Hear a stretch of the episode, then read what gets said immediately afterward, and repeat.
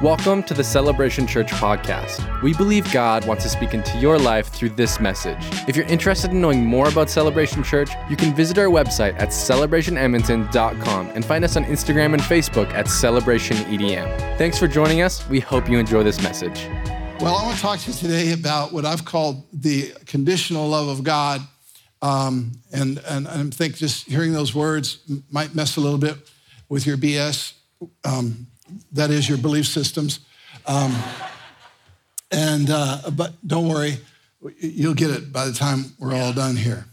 Um, you know, my wife has some specific things that she likes and things that um, she dislikes, as does anybody else in this room. But more specifically, um, she has things that I can do or not do that would communicate love to her.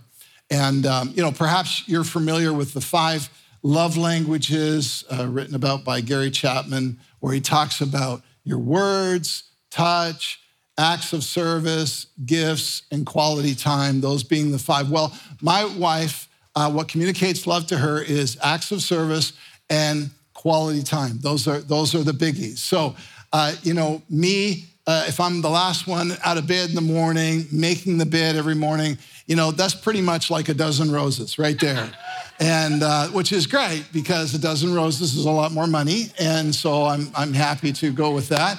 Um, but you know, talking to her without looking at my phone, um, another biggie that uh, communicates love. But the opposite can actually um, be negative as well, like forgetting to make my bed man i'm, I'm going to hear about that if i if i you know last one up and you didn't make the bed and you came down and had a cup of coffee Woe is you. You left dishes on the counter. You didn't clean your garage like you said you would. You left laundry on the floor. You get the idea. The failure to provide the expected acts of service in her mind is a failure to show love. Answering a text while listening to her. Wow, big no no. Checking out Facebook while in a conversation is pretty much eternal damnation. Jesus cannot even help me. I am, I am lost forever. But here's the deal I don't get to tell her what communicates love, she decides that. But if I don't follow her expectations, then I'm also failing to show love because the one receiving it gets to determine what it should look like. That's how this works, okay? Having that in mind, let's go on to John chapter 21, verse 15. So when they had finished breakfast, Jesus said to Simon Peter, Simon, son of John, do you love me more than these? He said to him, Yes, Lord, you know that I love you. He said to him, Tend my lambs. He said to him again a second time, Simon, son of John, do you love me? He said, Yes, Lord, you know that I love you. He said to him, Shepherd my sheep. He said to him the third time, Simon, son of John, do you love me? Peter was grieved because he said to him the third time, Do you love me? And he said to him, Lord, you know all things. You know that I love you. Jesus said to him, Tend my sheep. I want to uh, pull in on this part where he says, Peter was grieved. In other words, as Bible speak for, Peter rolled his eyes like, oh, brother, here we go again. Same question, third time in a row. I can't believe it.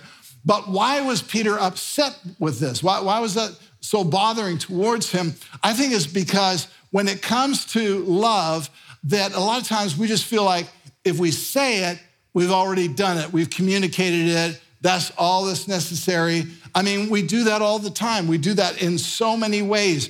Uh, we do that with our relationships with people. You know, people casually say, hey, love you, bro. You know, love you, sis, whatever. We'll just throw that out. Um, we'll do that with material objects. And oh man, I love my car. You know, I, I love my new shoes. I love your dress. I love the color of your dress, whatever it may be. We do that with experiences. Oh, I loved that movie. So good. I, I love that concert. I love that trip that we went on. We'll say that about our favorite food. Oh, I love me some chicken or whatever it may be. You know what I'm saying? We just, I love restaurants. I love tourist attractions. We just use that word so liberally to express how we feel towards things. And we think once we've said it, that's it, that should be done. And I'm sure that Peter thought, Jesus, I already told you like twice. Why do we need to go here again? But as we can see in this interaction with Jesus, Jesus is making it clear to Peter that if he loves him, he's going to show it by what he does. Jesus expects this love to be conditional. That is shown by action, love in action, that it's not passive, but there's actually action that should be taken that is demonstrating that there's love. Now, around the church world over the past number of decades, we have talked about, and you may have heard this phrase, matter of fact, I might have even used it the unconditional love of God. You may have heard that before. And uh, we explain it by saying, you know, we can't earn it, we don't deserve it. We actually sing about that.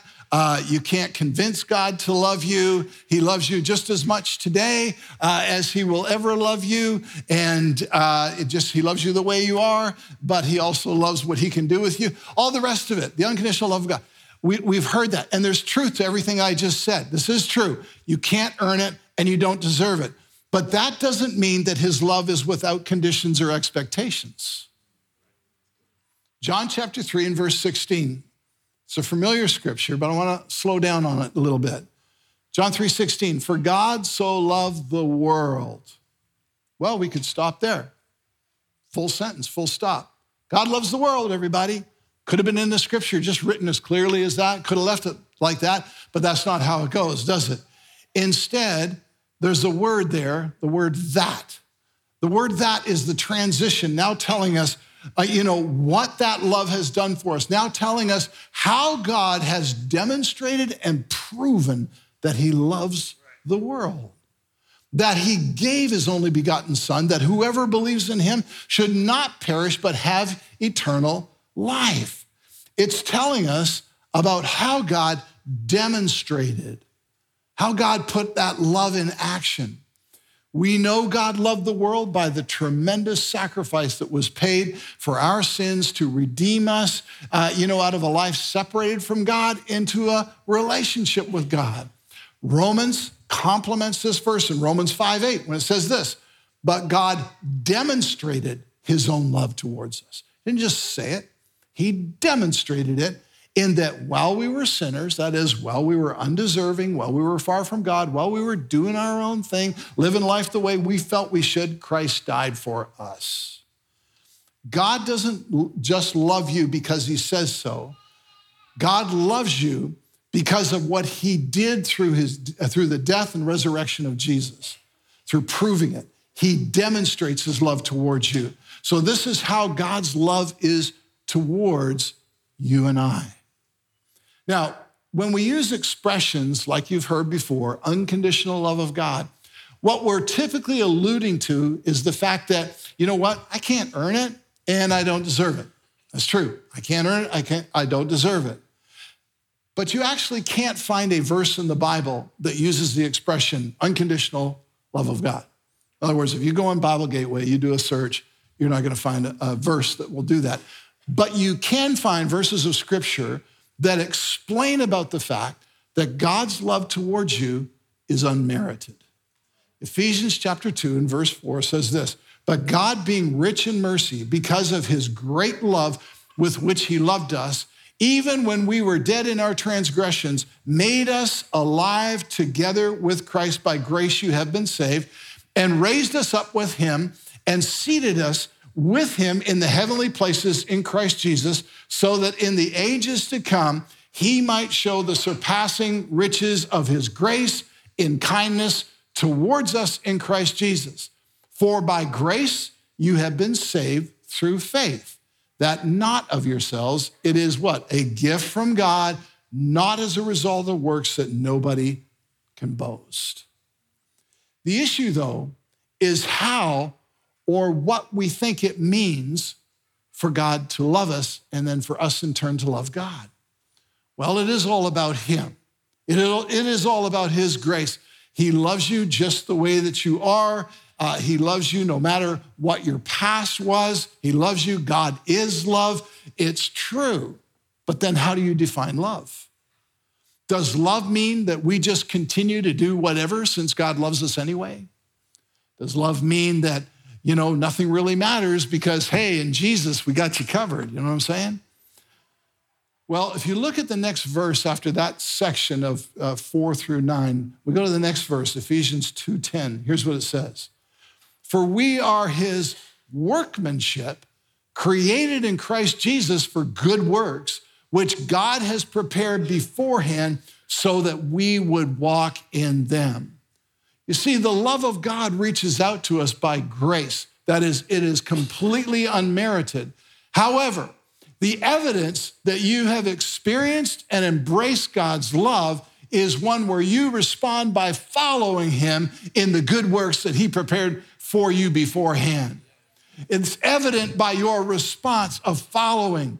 His love comes to you with a conditional expectation that will change your life, that you'll live for Him and not for self, that you'll discover His plan, discover His purpose, and not selfishly just pursue your own lesser dream, that your life begins to live and serve a higher purpose and fulfill eternal expectations.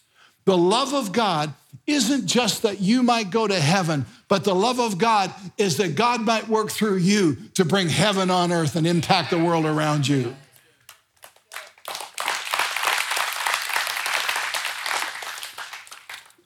This isn't just I'm saved by grace. I just do whatever I want now. I got my fire insurance policy after, after all, and uh, you know I'm, I'm going to heaven, and that's all that matters.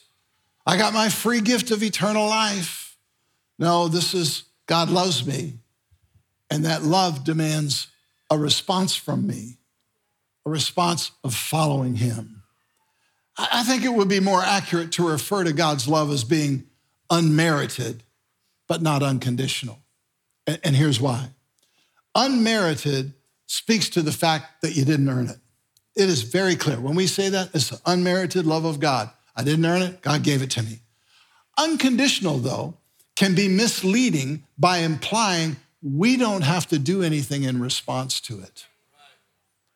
His unmerited love is meant to change the condition of your heart. You can't truly experience God's love without a heart change. The love of God results in a passion to follow Him, to know Him, you know, to understand God, what is it that you want to do with my life? Uh, there's purpose in following Jesus. I want to live in the purposes of God. I want my life to count in eternity, not just here on earth. The love of God puts a hunger to know God and to know what those works are that He has prepared for you. The love of God is active, it is not passive. We don't, we don't serve the Lord in order to gain love. We serve because we've already been touched by his love. Now, I want to have a look at, at, at the Trinity as we begin to kind of work this out a little bit more. And um, in case you're new to church, I'm not talking about something in the Matrix movie. Um, Trinity in the Bible is referring to God the Father, God the Son, God the Holy Spirit, three in one. John chapter 5 and verse 20 says this For the Father loves the Son and shows him all things that he himself is doing. And the Father will show him greater works than these so that you will marvel. So, the, what does the Father do? The Father loves the Son. How does he show his son, uh, son that he loves him? Shows him everything that he's doing. John chapter 14 and verse 31 Jesus says, But so that the world may know that I love the Father, I do exactly as the Father commanded me. So the Father is so showing the Son what he's doing, and the Son is doing what the Father is commanding him to do. How does the Son show his love for the Father? Simple. He obeys him. He follows the Father's direction in life. Not my will, but yours. This is the pattern set for our walk with the Lord as well. John chapter 15 and verse 9. Just as the Father loved me, I have also loved you. Abide in my love. If you keep my commands, you will abide in my love, just as I have kept my Father's commands and abide in his love. Very clear explanation. 1 John 2 5. Whoever keeps his word, in him the love of God has truly been perfected. By this we know that we are in him. And finally, John 14, 15. If you love me, you will keep my commandments. If you love me, you will keep my commandments. That word keep uh, refers to keeping them in view, watching over them. But you're not just watching over them and keeping them in view uh, for the sake of filling your head with biblical information. You're watching over them to be sure that you're living in them. You're, you're watching over them to be sure this is how I'm doing life. That's why we talk about from time to time, remind you and emphasize the importance of a daily time with God where you're getting in the Word of God so that you can get the Word of God into your heart. Why? Because you've got to watch over the Word in order to walk in the Word. You can't just assume that everything that you're doing is like, well, I'm just living for Jesus. No, you've got to stay in God's Word in order to get it in your heart and to make sure it's being lived out in every circumstance of life.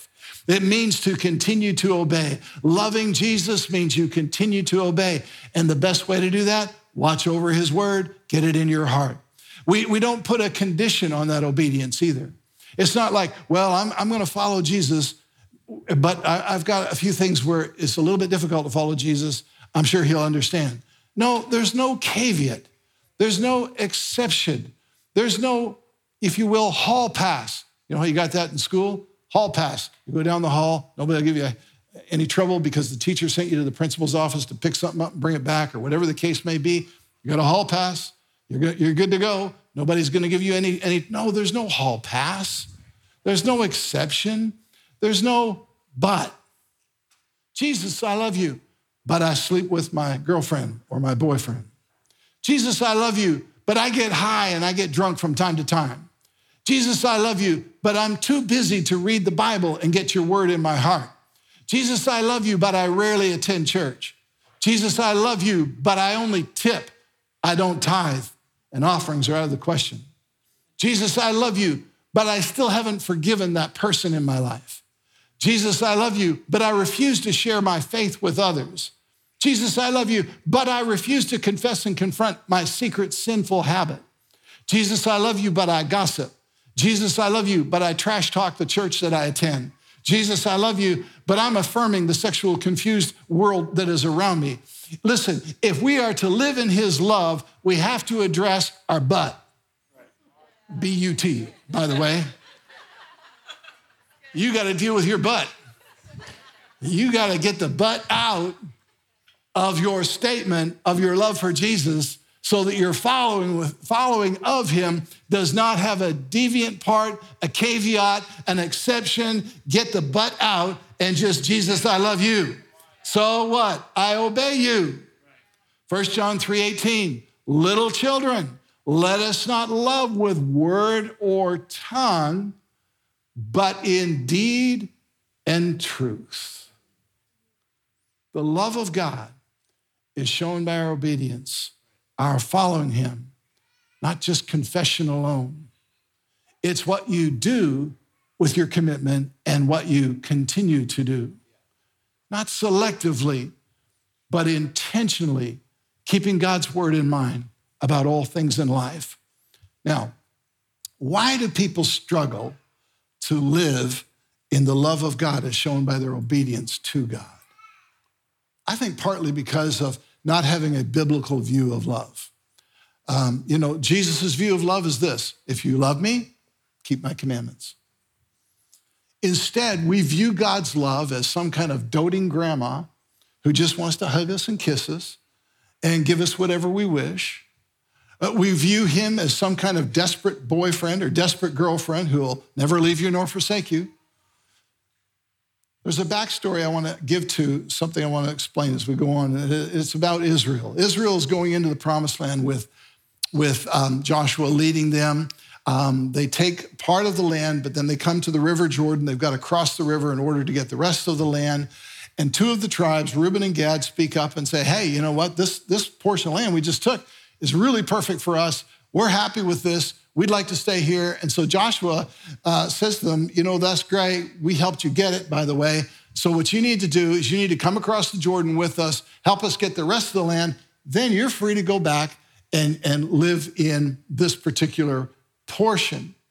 But he's also very stern with them about the fact, very direct with them about the fact that they are not to compromise on this. And in Numbers 32 and verse 23, he says this if you will not do so, in other words, if you won't cross that river with us and you won't be a part of fighting for the rest of the land, he says this you have sinned against the Lord, and be sure your sin will find you out. Be sure your sin will find you out. I think the, the reason that he said that is our human tendency to think that we can have a compromise in some area and it not find us out. That instead, we can get away with it because we got away with it last time. So we should be able to get away with it next time. This, this, this lie that works in our thinking. We don't think that our disobedience is inconsequential. And in our misunderstanding of God's love, we can even think, well, I'm under grace, so it doesn't matter. It matters. But it may not have found you out yet. Trust the scripture, it will find you out. And unfortunately, I know too many stories of that happening in people's lives, of it finding them out, of it having an effect on them, things they allowed into their world that completely changed the course of direction of their life over the decades. Used to be in church, used to be active in their faith, used to be in leadership, used to be in ministry, used to be married. What happens? Their sin found them out. Their compromises, their, their rebellion, their, oh, this is okay. It's not really sin. Yeah, but it's leading you in a wrong direction. And now they're missing out. It doesn't start with something big, it just starts with a seed, something small, some little compromise, some little way of thinking and acting. And, and in our mind, we go, this doesn't really matter.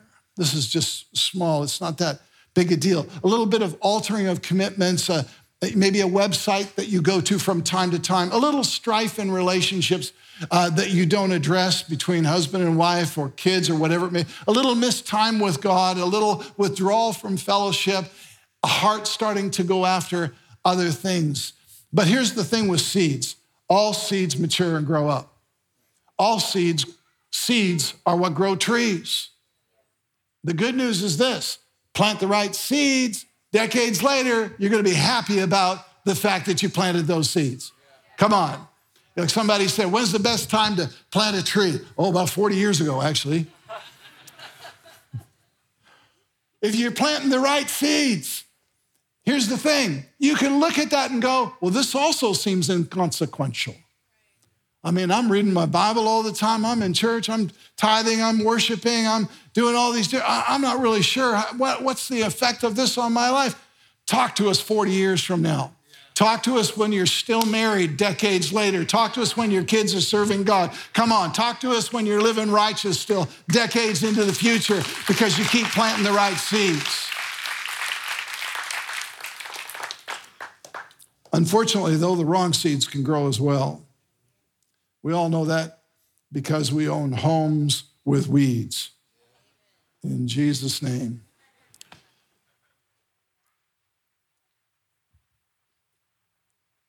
Why do we buy into a lie that says it doesn't matter? When the holiness of God says it absolutely matters. Holiness is why Adam and Eve had to leave the presence of God in the first place. Holiness is why sin separates us from the living God. Sin kills. His holiness is why we came under judgment, and Jesus had to bear that judgment on the cross for our redemption. God is called holy over 400 times in the Bible. In John 17, 11, Jesus refers to him as the Holy Father. In Mark 124, the demons called Jesus the Holy One of God. The third person of the Trinity is called the Holy Spirit. John in the book of Revelations gives us a snapshot of heaven and the Motley Crue rock band that is leading worship for eternity with a song that is the original song that never ends. And here's the lyrics Holy, holy, holy is the Lord God, the, the Almighty, who was and who is and who is to come. And they sing it over and over and over. They could have sang whatever they felt was best fitting, but the best fitting word to describe the God that we serve is holy. They're not singing love, love, love. He loves me, yeah, yeah, yeah. Holy Spirit isn't referred to as the love spirit, feel good spirit. Woo! Feel good, Holy Spirit. No, he's the Holy Spirit. Know that God loves you, but know this it's a holy God who loves you. And when we lose sight of the holiness of God, we lose sight of our reverence for God. And when we lose sight of our reverence for God, it disempowers our capacity to overcome evil in our lives. In the Bible, reverence for God is spoken about with this expression the fear of the Lord. The fear of the Lord. It, is, speaks, it speaks of an awe of God. This is, I think the closest thing to it is how you feel when you drive into the Rocky Mountains. It's just this wow, wow. It speaks of this deep respect for who God is, the fear of the Lord. It's this reverence, and, it's a combination that, that seems to be paradoxical, but it is this combination of both love and fear. That's what reverence is. I revere God because of his amazing love shown towards us. We look at the world around us, how beautiful it is, and how much there is to take in. That's an expression of how much God loves us, that he would place us on such an amazing planet of creation.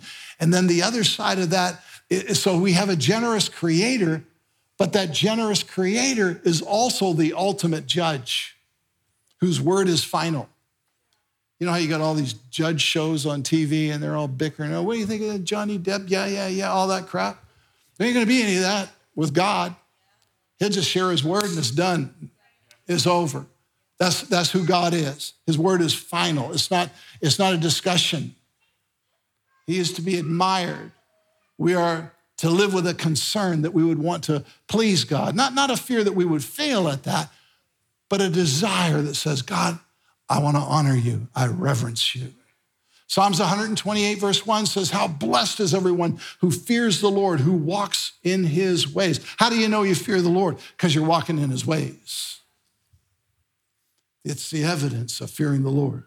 Now, when I was a kid, little gaffer, my mom told me, don't touch the stove because it's hot. Yeah. So what did I do? I touched the stove and I burned myself. Now, why did that happen? I'll tell you why. Because I didn't have the fear of mom in my life. I did not reverence her as my parent and understand that her words meant something. If I had of, I would have taken her words to heart and never burned myself. I think there are plenty of people being burned by their lack of reverence for the Lord in their lives.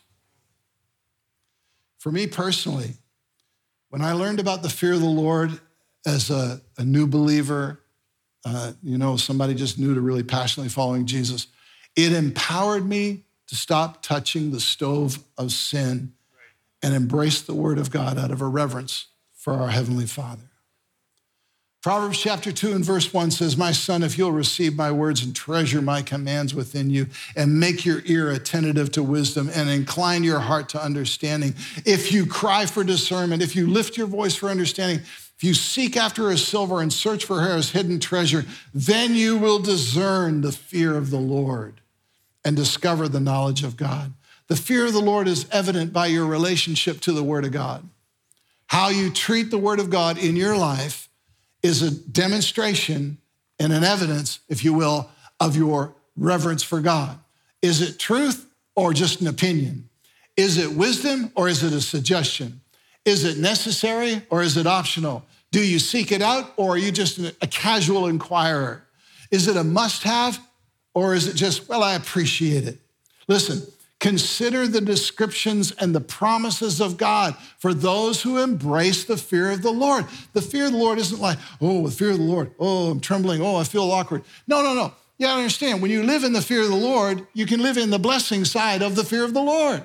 And Proverbs lists out all kinds of blessings of what it does. Proverbs 1 7 says, The fear of the Lord is the beginning of knowledge.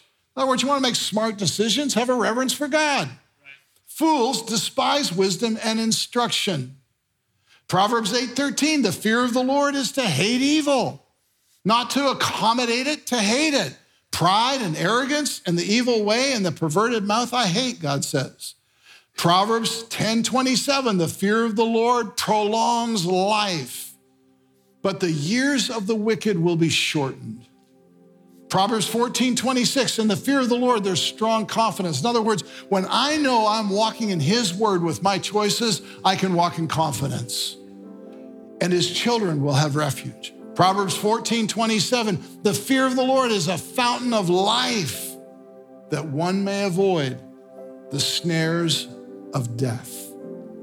Proverbs 22, 4, the fear of the Lord leads to life so that one may, I love this, sleep satisfied, untouched by evil. Isn't that beautiful? The fear of the Lord leads to life. God's unmerited love comes with the expectation of keeping his commandments. And as the scripture says, his commandments aren't burdensome. The fear of the Lord is motivation to never take his word lightly, but to reverently walk in that obedience and then live in the blessing of following him. Let's stand as we take a moment to pray together. Thank you, Jesus. Thank you, Lord. Heavenly Father, I just thank you for everyone who's here. I thank you for their heart to make a decision to be in your house today. Lord, sometimes we, we need to evaluate ourselves. We need to take a second look. Right now, as, as we stand before God, I, my prayer for you is in this moment, just ask God, God, is there an area of my life where I need to apply the fear of the Lord? where I need to show reverence in my choices, in my decisions, and in my actions. Holy Spirit, I thank you for making that evident, making that real to us, that we might change, that we might live in the blessing of the fear of the Lord. Lord, I thank you as we do that we get to have all of the promises of God around that a long life, a blessed life, a life that can sleep at night, not worried, not fretful, but in peace. Jesus, I thank you for leading us according to your word. I thank you for lives being lived that are intentional about following your word. That, Lord, that's how we live in the love of God. That, Lord, it's not just some emotional thing that we experience. But Lord, as we walk in fellowship and obedience with you, we get to live in that atmosphere of the love of God from day to day. In Jesus' name. Where the heads bowed, I want to pray one more prayer. I want to pray for, for people that maybe today really helped you shift some of your wrong theology, wrong thinking Maybe you've been trying Christianity thinking, oh, I just asked Jesus to forgive me and, and that's all that's all this is about. And then I just go on with my life the way I've always lived my life. And today you, you learned something. You learned that no, no, if you if you love him, you're to follow his commands. That, that it's not inconsequential that we make a decision. Listen, the first word that came out of Peter's mouth after he preached the gospel was they said to him, What must we do? He said this, You need to repent. You need to change your direction in life. You, you don't just go living the same old ways you've always lived and thinking that grace is, is God's like sticker that says, yeah, I'm, I'm good to go. Here's my fire insurance. No, no, no, no, no. God wants to change your life. He has a destiny for you. He has purposes for you. He has a plan for you. And your commitment to Christ is about a surrender to follow him. And if that surrender has never happened, now's your moment. This is your time. This is your prayer between you and God both for those who are in this room and those who are watching online, this is your moment to finally say yes to Jesus in a way that lives out what it means to live in the love of God by choosing to follow his commandments, by choosing to surrender your life to Jesus as the Lord of your life. And so I want to lead you in that prayer, and others are going to pray along with you as we pray together. But if that's you, open your heart up to God. Let's make a quality decision to follow Jesus right now. Lord Jesus, I thank you that you gave your life for me. Lord, that was your expression of your love for me. And Lord, I'm responding, showing my love for you by confessing you as my Savior and the Lord of my life. I'm going to follow you with all of my heart. Thank you for forgiving me and leading me in the purpose you have for my life. In Jesus' name, amen. Amen. Thanks for listening with us today. If you enjoyed it, check out more messages like this at celebrationedmonton.com or on the Celebration Church mobile app. If you'd like to partner with us financially, you can give on our website at celebrationedmonton.com. Come back next week to hear another great message.